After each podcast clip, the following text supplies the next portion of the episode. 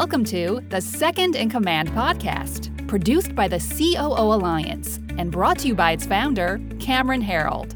In the Second in Command podcast, we talk to top COOs who share the insights, strategies, and tactics that made them the chief behind the chief. And now, here's your host, Cameron Herold. Our guest today is a COO Alliance member and the COO of Closers.io, Sivana Brewer. Sivana runs the operational teams for both Remote Closing Academy and Sales Team Accelerator at their company Closers.io. She dropped out of college at 19, spent her time reading 100 business books in a year while going full steam into business building skill sets online. Sivana quickly honed in on sales. In 2020, Cole Gordon hired her to help build the sales recruiting department which now places over 100 plus sales reps per month into seven to nine figure online coaching and agency offers for clients like Tony Robbins, Todd Brown, Agora Financial, and others. Sivana now leads all recruiting operations and event teams in the company, loves spending her time hunting for vintage fashion, swing dancing, and doing anything that sounds fun. Sivana is known around the team as the most random lady ever. Sivana dreams to someday win the show Survivor and become a world champion barrel racer. That is random. That's amazing. Welcome to the Second in Command podcast. Thank you. I'm super excited. Did you really read 100 books in a year?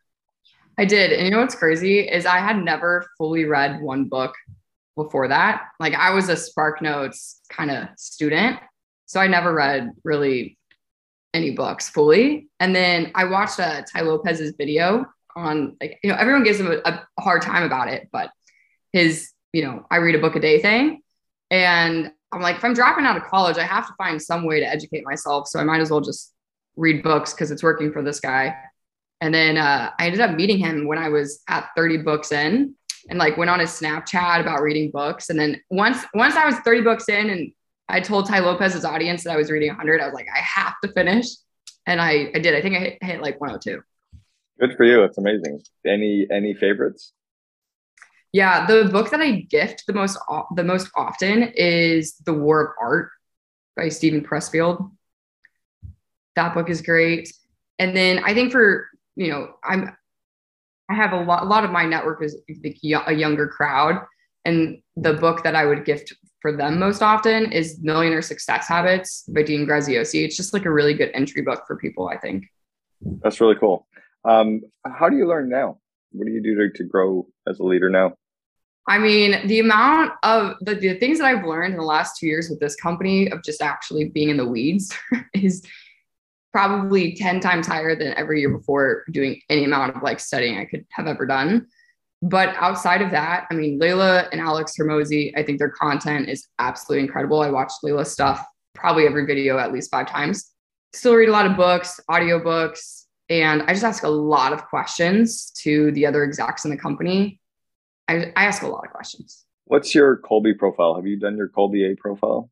Mm-hmm. I'm a four five eight three, I think. Oh, interesting. So you're you're more of a quick start than than a real fact finder. So you do ask a lot of questions, but you're not wired that way. You are wired more entrepreneurially. Yeah, I'm actually a higher quick start than Cole, the owner. Interesting. And why do you think it is that you ask questions then? So actually, the company that I met Cole at one of the things that they would say so we met in a sales team at this other company and one of the things that they, drilled into my mind was when i go to that meeting if i'm not on pace to hit my numbers and i don't know why that's a problem. And if i go into that meeting and i'm not on track to hit my numbers and i don't have any questions for people that are better than me then like what the heck am i doing? And so that was such a big learning lesson for me that if you're around people that are farther ahead than you are, if you're not asking questions, you're just an idiot, basically. So mm-hmm. that is something that I've really carried into my relationship with Cole. Every single time I have a one on one call with him, we have a weekly one on one. I make sure that I have at least one question. Even if I feel like I don't really have any big problem that I need his help with or things I want his suggestions on. Sure. Farther ahead than me, in a lot of areas. And if I don't come with questions, then like in my opinion, I shouldn't even be on this team. So that's kind of my philosophy, I guess.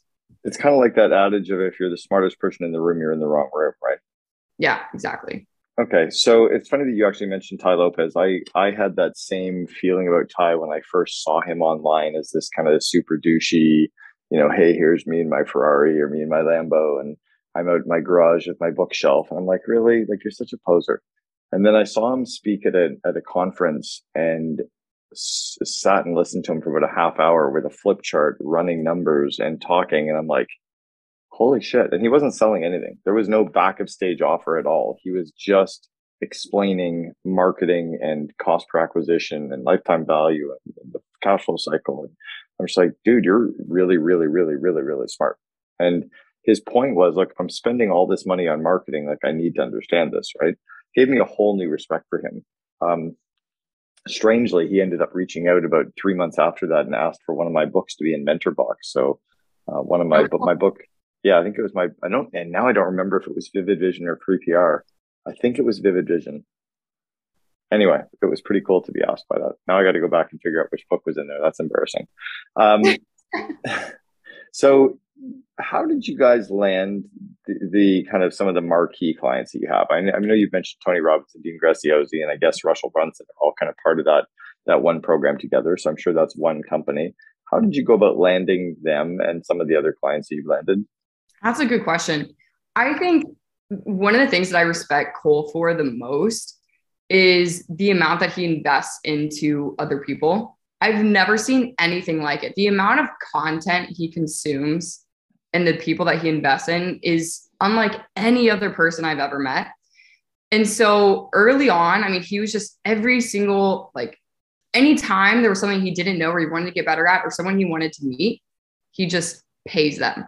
And even if there's not something like crucial that he's wanting to learn, if he wants to get in contact with that person, he's just going to pay them for their time just to get into their circle. And so he did that with a lot of different people. I know that, you know, Todd Herman is his personal mentor. Todd obviously is connected to a ton of people. Uh, man, I can't, I'm like kind of blanking, but he's got so many coaches and he's had so many that I think that just kind of allows him into different circles. Masterminds, I mean, being in War Room opens up a lot of opportunities. And it's just kind of been like a really fast ripple effect for him. Yeah, that pays off too. You do have to put yourself in in the room to be around luck. Like to luck, you know, what is it? You're you're good to be lucky and lucky to be good. I think you have to put yourself in that room to allow yourself to meet some of those people, and then, you know, be okay with just going up and asking them questions. What's interesting is, I think every successful pe- person has been helped by someone else as well, right? So we're kind of hardwired as humans to help the next person that asks us for help. So it's a bit of a living in abundance. It's a bit of a uh, what goes around comes around. Um, mm-hmm. I like that you kind of you recognize that as well. Tell me about some of the questions that you go into your one-on-ones with Cole with. Can you give me an example of what one of those or a couple questions might be that you would ask in a one-on-one? Yeah, I mean they range from more practical business stuff that I'm struggling with, and then philosophy. So like my my one-on-one this week, I actually had one major question, and that was basically I'm doing a lot for my age, and I hear that all the time, like, "Oh, you're so far for your age," and you know I hear that a lot. But internally, I've never felt that way. Like I have felt behind since I was 14, 15 when I really started getting into this stuff, and I went to Russ, you know, Russ the artist. I went to his show on Friday with 27 of my friends got a party bus and it, it was the first time I've done something like really fun in quite a, a while. And it brought back all this inspiration and excitement. And I'm like, man, like there's so many things I want to do in my life. And like maybe I want to be a superstar as well, not just do business. I want to, you know, compete nationally in barrel racing. I want to win Survivor the TV show. Like there's all these things I want to do.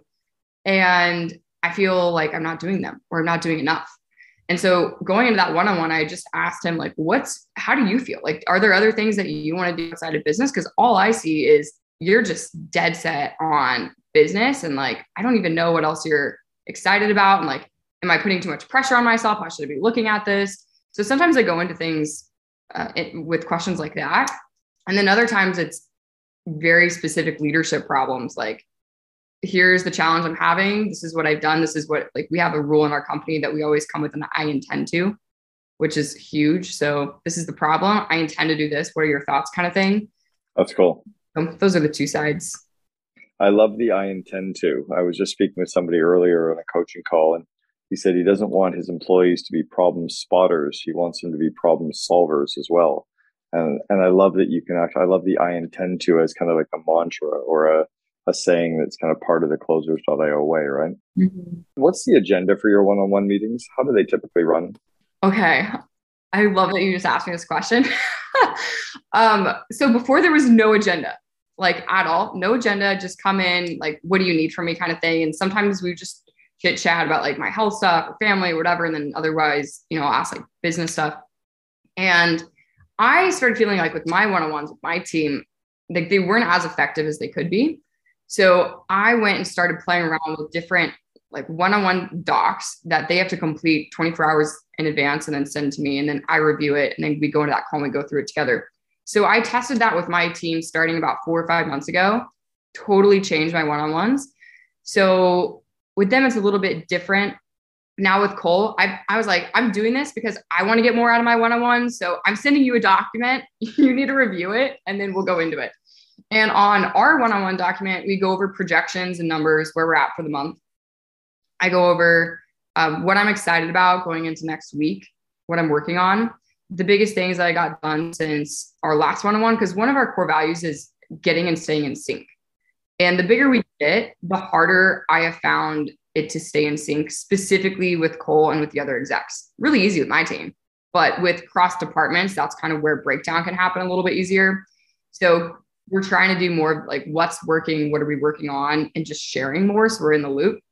So I go over that, uh, the biggest problems, and then what I intend to do about them. That way I can just tell him exactly what my plan is, and he can just tell me if he thinks I'm on the right track or not. And then what else? It's anything anything that you need from me as a leader and then any other like thoughts or questions. It's pretty simple and do you ask do you ask the same of him like what you need from him as a as a ceo uh, he's really good at asking for feedback. On our one-on-one calls no specifically but he does ask like just last week he said yo do you have any feedback for me? Yeah. I would i would flip them a little bit and and i'll explain why in that um I think the COO and the CEO are very much the yin and yang of the company, where they're very much the partners. Mm. They're very much the, the sidekicks. You're very much the, the counterpart. Um, so, as much as it's valuable to find out what he needs from you, you also need to be able to share what you need from him because you're kind of at that same. Yes, you report to him, but it's a very different dynamic than any of his other direct reports and it's not the same dynamic as you and your direct reports. You know you very much are that yin and yang to like a, a husband and wife might be in a traditional relationship right? Yes the the husband might still have great relationships with the kids and the aunts and uncles but the husband and wife are kind of sacrosanct. And it's very similar to the ceo coo relationship i think is just having that um, that kind of very tied yin and yang relationship. Mm, yeah that makes sense. worth thinking about. I didn't want this to trip into a coaching relationship, but I can't ever help. No, myself. I'm all about it. So about tell it. tell me a little bit about Layla Hormozi. Layla and Alex both came to um, the culture event that I ran a few years ago. We had an offline event at the Royal Palms, and we had a bunch of CEOs and COOs from all over North America come in. And I was really super impressed with both of them. What is it that you like about Layla? Because she's often not the one who's in the media. It's often Alex who's in the media and uh, Layla is ridiculously strong. What is it that you are learning from and, and trying to um, to kind of sponge off of her? Well, I think she knows her audience better than 99% of influencers on YouTube, to be honest, because every single time that I watch one of her videos, even if the title doesn't speak to me, I start watching it and it feels like she made that video just for me. And I've read a lot of her comments from her audience, and everyone feels that way. I think she's really good at that. She's not worried about reaching everybody or getting famous, at least from what I can tell. She just really wants to help people. And the content that she gives, I mean, I, I want to hire her to be my personal coach. I know she's not taking on coaching clients, but Layla eventually, like, you know, I want to work with you. But she, I feel like I owe her tens of thousands of dollars just from the free videos I've watched on YouTube. The thing that I really like about her is this whole I've never been like one of those fluffy, I guess that's how I describe it, like the fluffy female COOs or like the fluffy business. Like I don't follow any female entrepreneur accounts. Like that just has never been something that's been appealing to me. No like hard feelings that that's what you're into, but for me, I just don't care about it. And so when she started putting out content about like it doesn't matter if you're a woman, like you, it, why why do you have the need to say I'm a female COO or a female CEO? Like you're just a COO or you're a CEO. Like it doesn't really matter. And I really appreciate that about her and kind of like, and some of that is kind of controversial too right now. Um, you know, I think people like to have their, uh, you know, kind of sometimes like to be in the minority. And she's kind of being a little bit controversial and she's just bold. And I appreciate that about her. Yeah, I think she's super strong. All right. So we understand you and a little bit of your learning and kind of where you're growing as a leader. Walk us through a little bit more about what closers.io does. So who are you as a company? What do you guys really focus on? Yeah. So our mission is to produce and empower world-class salespeople. And we do three things through that. So we do done for you recruiting. So we place sales reps. We train sales reps as well. So that's the second thing we do is we do a lot of training. Like the amount of group coaching calls we have for sales reps is unlike any other program. So not only do we get you reps, but after they're on your team, we continually train them. And then the third thing that we do, which is the thing that we don't market because it's not sexy and no one would click on this ad, is the management and the leadership consulting that is really important for whoever's leading the sales team because you can get an A player on your team, but if you don't know how to lead them or set them up for success, they're going to leave and they're going to go somewhere where they do get that. You know, you may find like the diamond in the rough, the 0.001% of a salesperson that can be on their own solo island for, you know, a couple years. But most most people want to be a part of something cool. They want leadership. They want to feel cared for, appreciated and so, how to do that while also doing that in a sustainable way. Like, some people think that they should pay 30% commissions. Like, that may work right now, but as you scale, those margins aren't going to hold up anymore. And so, it's a lot of those simple things around management and structure that we also teach on. Yeah, and are you are you so you're you're kind of teaching it and you're also running the recruiting as well, right? Are you actually are you hiring entire teams for them and coaching those teams and kind of helping build out their sales teams internally? Or are you teaching them how to do it and then sending them a few salespeople and saying good luck? Like what's what's the model? Well it kind of depends. So we have clients that come in that are at you know 20 30k a month and they're on the calls all day long and they just need to get off calls. So they're they need to hire their very first sales rep and get off the calls. That way they can scale, you know, hire their first couple reps. So we do that. And then we have clients like, you know, Tony's team where they have, I don't know how many reps, but dozens and dozens of reps and a lot of leads, like more leads than they know what to do with. And with them, we just started recruiting for them a few months ago. It's going really well, but but then like their main problem wasn't recruiting. I don't know exactly what Cole's been working on with them, but more leadership and overall like, you know, um, actual performance based. So it kind of depends on what people come in for. Some people just need to get a couple salespeople on. Some people already have this giant team and they just want the performance to improve. Okay, I like it. I like the fact that you're figuring this out for them as well. Um, where do you struggle with your clients, with the clients' expectations, with the, you know, uh, what the output the client's looking for? Where do you traditionally struggle there, and how do you work around that?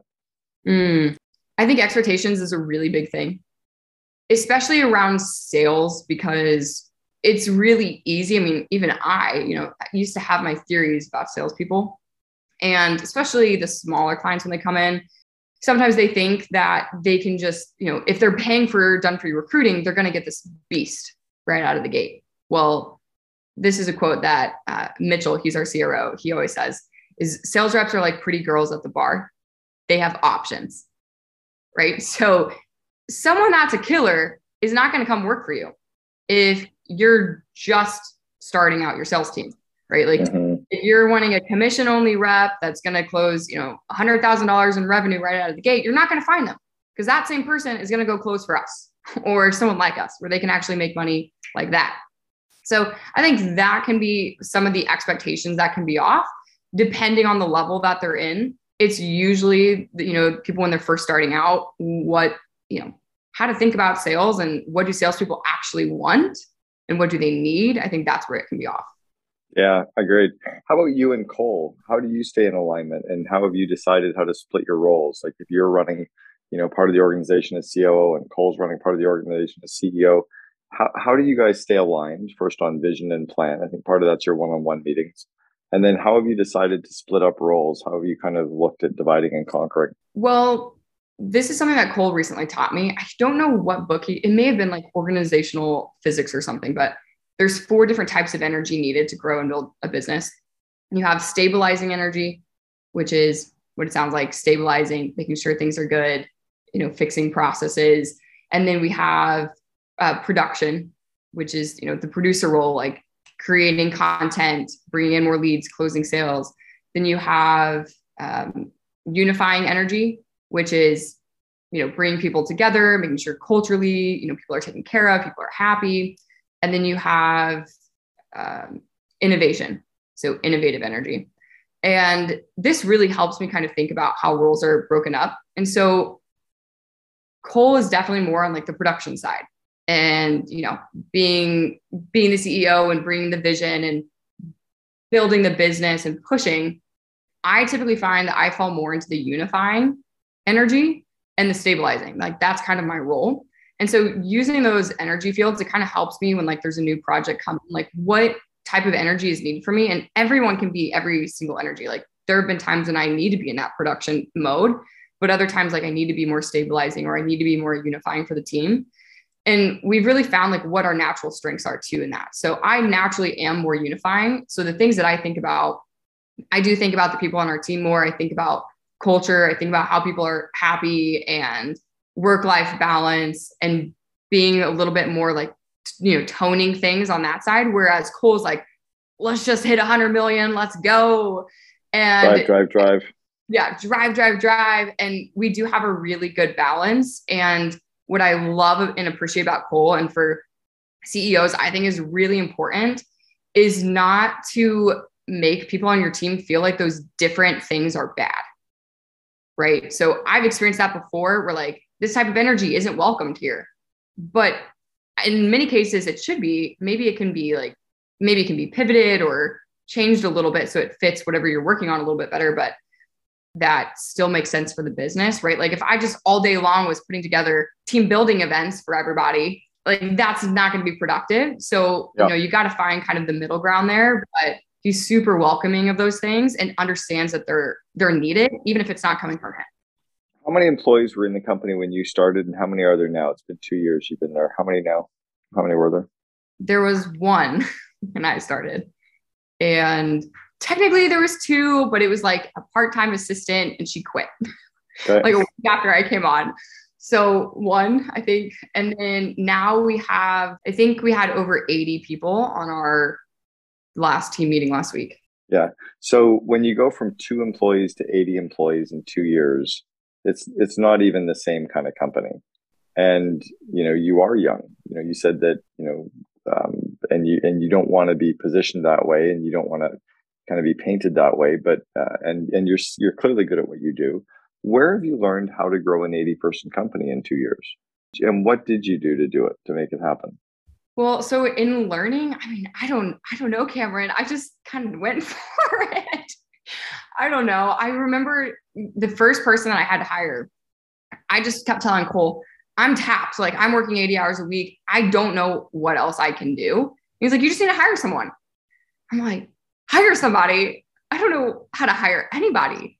But before that, I remember watching like all these YouTube videos, reading hiring books. Before I hired my first person, I just went ham on like that one topic. And you can learn a lot when you go just dialed into one thing, you learn a lot really quickly. So I think just through every new challenge that I go through, I just ask questions around that thing to Cole because he usually has done it. And I look at videos on YouTube. And then what something I've had to get really good at though, which I wasn't good at in the beginning, is this concept of weighted believability, which is how close is this person actually to your circumstance that they deserve to be able to give you feedback that you listen to. So, hmm. as an example, Cole was telling a story about he was at dinner with this billionaire, and Cole was telling him some problems or some challenges we're working through. And this billionaire gave him advice And Cole thought about it. He's like, this actually doesn't, I don't think that, that this really is the best thing for our company. So it can be easy to think, oh, because this guy's a billionaire and 100 steps beyond us, that we should listen to his advice. But no one knows our situation or our company or our industry better than Cole. And so you have to kind of take into consideration the weighted believability of that. So in the beginning, I didn't really understand that concept. So I kind of struggled and I would just do anything that, like, if they were farther ahead than me and they gave me this advice, I would listen to it. Whereas now I've really learned to have a filter on everyone's advice. And like people, you should have the same filter for everybody talking to you, and same for me. Like everyone should have that filter. Same with my parents. Like even in my like my family relationships, I've been learning this um, because my mom might give me advice that is very true for her and her experience. Like it is true, but for me, it may not be that relevant based off mm. of my life and my circumstance. Yep. So I think it's a lot of diving in, going for it, and learning how to filter information.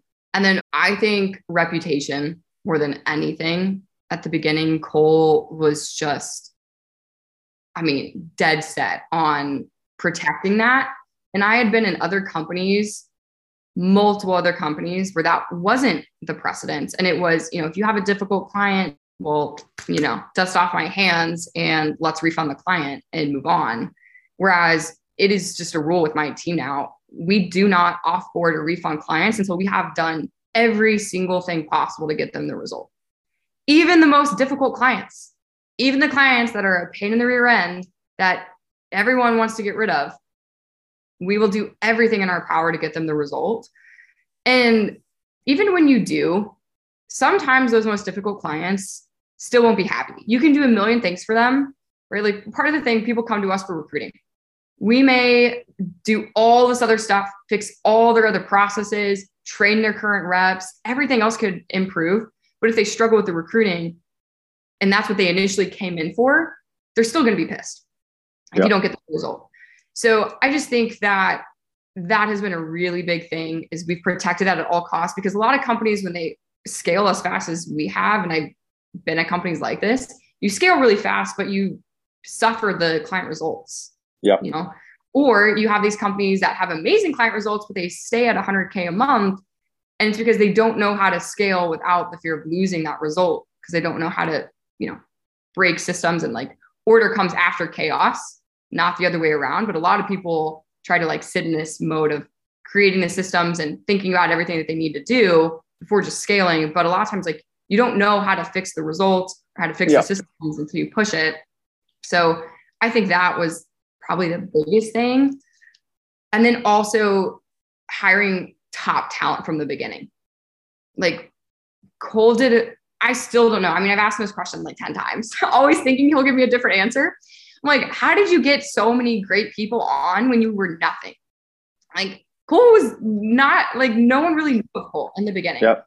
But he brought in amazing talent that now I think out of the less than the first 10 people, four of those are on the exec team, or three of those are on the exec team. You know, so I think that's a gift that Cole what, has. What is what does he say? He believes in people that was huge for me. My confidence when I came to Cole was shot. I actually selfishly took the job with Cole because I just, I was in the worst time of my life in like all areas. And I just wanted some stability. Mm. And I remember telling him after three weeks, I think I'm going to be here for five plus years, just based off of the way that he was thinking about things. I knew he was going to build something incredible. But one of the things that he said to me that really shifted everything for me was anytime he would give me feedback, I thought he was going to fire me in the beginning because that's what I had experienced at another company I was at was always this threat of being fired, the whole team. And so you're constantly feeling like you're on eggshells. And so every time he gave me feedback, I would just get this anxiety in my body. And I called him one day and I'm like, I just need to tell you what's going on. I feel like you're going to fire me. And every single time you give me feedback, I get anxious. I feel sick for the rest of the day. I'm constantly in a state of anxiety. I have no confidence. And I shared with him some of the stuff from the last company. And he was like, I hear you on all of that. One, like, I think you should go get, get some therapy. like, probably true. And I did. And that was helpful. But he told me, he said, I honestly just think you need to win again. He's like, I don't think there's really anything other than that. Like, you just need to win again. and I believe in you and you can do it. And like, there's a reason why I brought you in. And I know that you'll win here. And something about that just clicked for me. And it, it went from me just wanting like to have some stability in my life at that time with the paycheck to, yeah, like I'm going to win again. I'm going to do whatever it takes, if not for Cole and the company, for me. It's kind of embarrassing to share that it was that yeah. selfish, but it was. And then when my life started getting better and my confidence built up, then my focus shifted to holy cow, like we're building something amazing here and our clients are doing really well. And now it is like nothing, it is nothing to do with me. But in the beginning, it was. And so I think with hiring top talent, a few of my best hires are people that other people in the team didn't think we should hire. And they were the ones that were 50 50 shots because they were depressed or they had, you know, been burned and they were jaded by the industry or by past people. And I just could relate to them because that's how I was. And like, if I can mm. give someone a shot like that, when Cole gave me a shot like that, then like, what does that say about me? And those are now some of my best hires are those people that they just needed a few months of really good leadership and to be believed in that they could do it and they would be respected and cared for during that. And I think that can be like all some people need. To, and like they're yeah. A players, you just have to give them the time, the right vehicle, and the right leadership to really step into that again. I was a little off, off, like rabbit trail, but that's something I'm like really passionate about, to be honest. No, that's great. That's that's exactly what I was looking for. That you you nailed that part. That was great. Um, I, I want to go back to something you said about the reading because you kind of skipped over it really fast, and I want people to to to really hear what you said. And it was something to the effect of, you know, you read the books tied to what you're actually working on. And I think the danger of the reading a book a day, reading the book a week, is it's great. It builds a base, it builds lots of stuff. But during the day to day when you're running a company, which you weren't back then, but if you were running a company today, reading a book a day or a book a week, it can be very random stuff that can take you off track. But if you're reading books, listening to podcasts, watching, you know, whatever, watching videos on YouTube, and it's about the projects you're working on this month or this quarter, that can be really powerful. And I think you've actually innately um, started to do that, which is, is where your growth is going to continue too. Mm. I, I want to ask a question about Cole. You clearly have which I believe the COO's job is to make the CEO iconic, right? To make the CEO look good.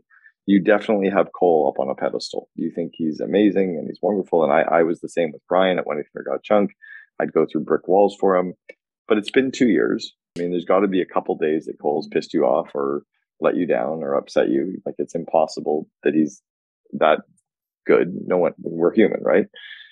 How do you, how do you keep him there when there are the, the normal adversities or the arguments or the stress, how do you get him back to that space that is the healthy space that we need to have them in when we're CEOs as well?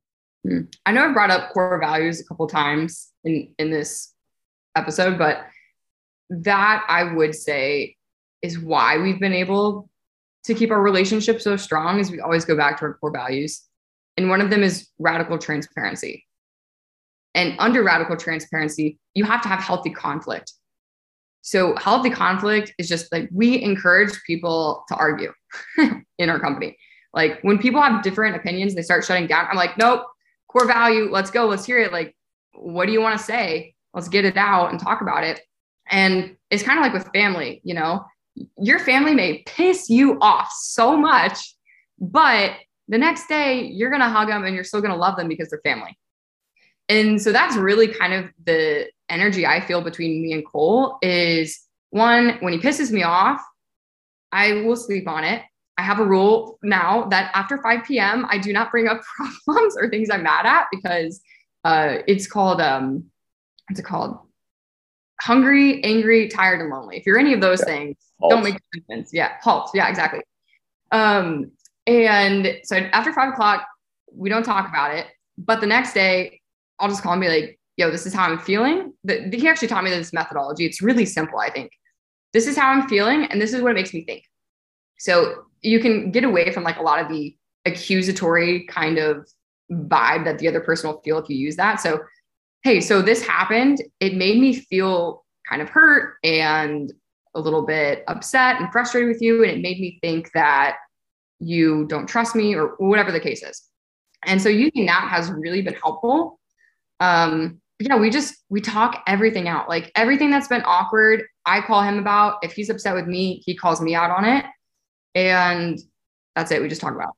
Do you teach that simple system that that when you this is how it makes me feel? Um, do you teach that to your team, to your employees? Yeah, you should. Yep.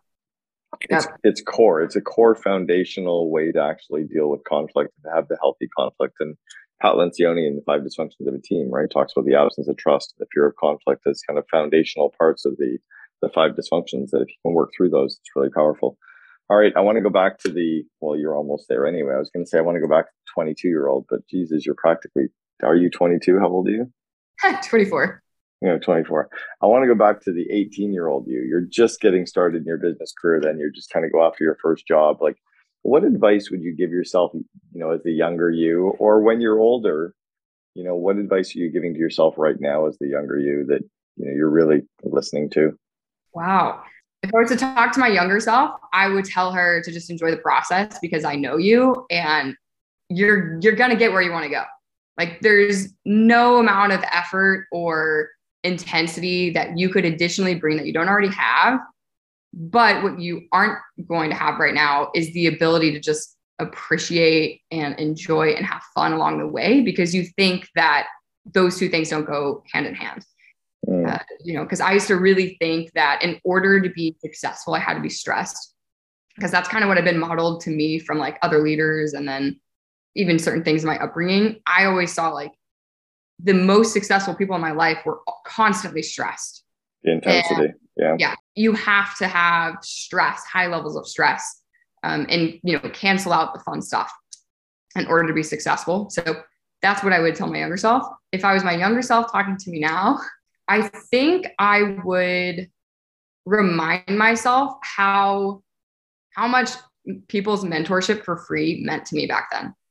Mm. And for me to do more of that now because I remember when I was 18, I so I, when I dropped out of college, I read the books, but also the second thing I did was I volunteered at conferences because I was so broke that the only way I could go to them was to volunteer. But I actually think it was that everyone should do it because you meet all the speakers that you want to meet anyways. You meet everyone putting on the event.